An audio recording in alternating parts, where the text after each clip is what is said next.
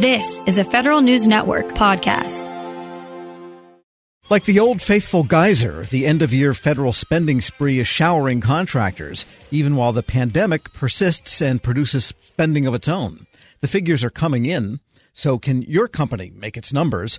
We ask federal sales and marketing consultant Larry Allen. And Larry, you've been looking at the figures, and it looks like, yeah, the pandemic spending is up, but nevertheless, the good old faithful geyser is coming into play now for regular old spending. It is, Tom, and uh, right in time for September, the month where the government makes its biggest spend uh, all year long.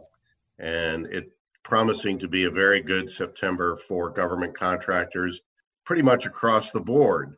Certainly there had been a lot of funding that had been diverted to pandemic relief.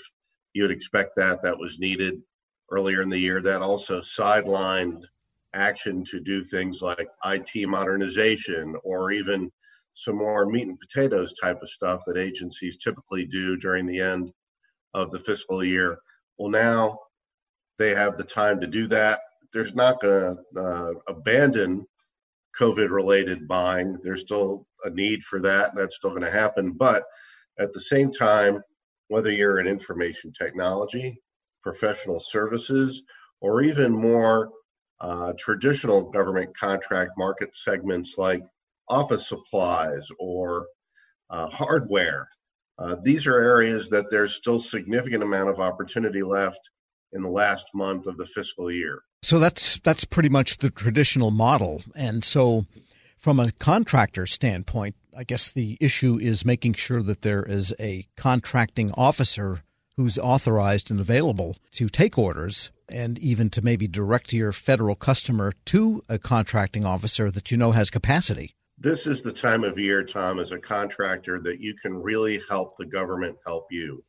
And you touched on it in that intro, and that is making sure that you, the contractor, can tell the contracting officer how they can buy from you easily. Your customer wants your solution. That's great. They go to the contracting officer. Now the contracting officer has to do her or his thing in order to comply with the F A R and actually make the acquisition. Well, there are a lot of acquisitions on the table to be made over the next thirty days or so. So you, the contractor, have to say, well, look, you can get to me easily. To micro purchase buy if it's under ten thousand dollars, simplified acquisition, small business set aside, G S A schedule or another I D I Q, whatever it is that makes it easy for that person to get to you. And don't assume that they are specialists in the area that you know best. You may have to show them how in order to get the business done. Yeah, so people really then should use their federal credit cards for, you can buy a lot for under ten thousand dollars when it comes to, say, I T equipment. Most individual pieces are under ten thousand dollars. We've certainly seen the federal I T community make use of micro purchases this year, uh, Tom, as well as uh, simplified acquisition methods, whether it's the schedule. G S A has a program, G S A Advantage Select, that uh, is one where people can buy pre-configured laptops without even getting further competition. So if they get a nice quote from a contractor they like, uh, they can make the buy. One of the things I find that's neat about that program in particular is that all the prime contractors are small businesses. So not only can you get what you need quickly, if your agency finds itself needing small business credit at the end of the year, uh, you can get that too. We're speaking with Larry Allen, federal sales and marketing consultant of longstanding, and that gets us to the topic of small business numbers have come in, and uh, things seem to be marching along there.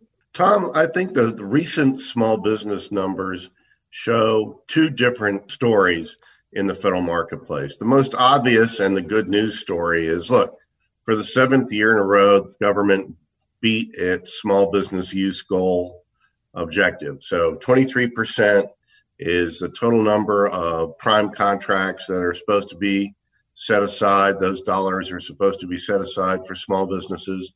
In F Y nineteen, the government did twenty-six point five percent. So it beat that goal by three point five percent. It also met, I think, all or close to all of the sub-goals. So women-owned business, minority, disadvantaged, service-disabled, veteran-owned small business.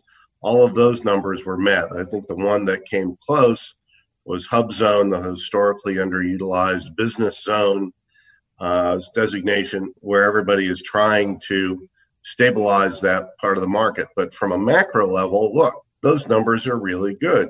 And so too are the small business subcontracting numbers, not just the prime numbers, but the subcontracting numbers. Those are strong as well. But in the small business subcontracting numbers, we begin to see some cracks that tell another side of the story. And that is that the government, Tom, has come along and it can't resist the urge to place new requirements on contractors of any size. This year, just alone, if you're in the I T industry, you're looking at two. You're looking at cybersecurity maturity model uh, certification requirements, C M M C. Right. You're looking at uh, Section eight eighty-nine Part B, the restricted use of I T and telecom. Both of those can be incredibly expensive for any business to come into compliance with, small businesses in particular. And it's no surprise there that if you look at some of the other numbers that S B A didn't issue, but other people do, you actually see small businesses leaving the market. And I think one of the reasons why is that there are these new requirements that are expensive. People can't meet them. They decide they're going to go do something else. So when we look at small business numbers, we tend to look at small business as, you know, as something that fits inside a neat little box, and it's not. So for the larger small businesses, the ones that have experience, they're doing well. For some of the smaller small businesses, maybe the newer ones and the innovators, they're still struggling. Right, and they could be new to the federal market, or they could be trying to expand their reach into the federal market, and uh-oh, they have a Z T E router somewhere, so there's an expense to get that replaced, and the, res- the expense and effort of reporting and certifying that it's replaced, because that's part of C M M C also. Right, it's the reporting requirement, it's certification requirement, uh, it's the fact that for C M M C, if it covers you, you have to have a third party accredit your system and your organization. That takes time. That takes money to become accredited. So, and on top of that, if you're offering cloud solutions, you already had to get FedRAMP approved. Uh, there's a lot to it. And while some of these are justifiable needs that the federal government should have, like they have a right to know that they're getting secure I T. They have a right to know that they're not getting counterfeit parts and that they're doing business with responsible companies. All that's without question. But we need to understand the cumulative effect, too, of the expense all these rules place on our small business community, because we have declared that doing business with small firms in the government market is a good thing.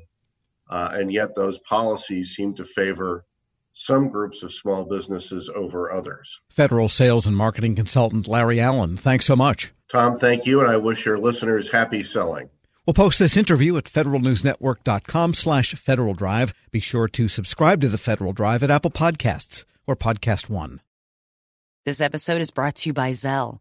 Whenever you're sending money through an app or online, it's important to do it safely. Here are a few helpful tips.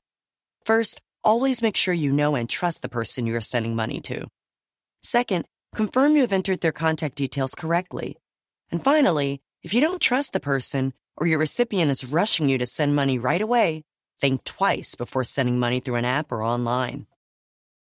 Grab a thirty-day free trial of LiveXLive Plus, and you'll get unlimited skips, commercial-free music, and all of the podcasts and live streaming events you can handle. Visit LiveXLive.com slash Podcast One to learn more and start your free trial.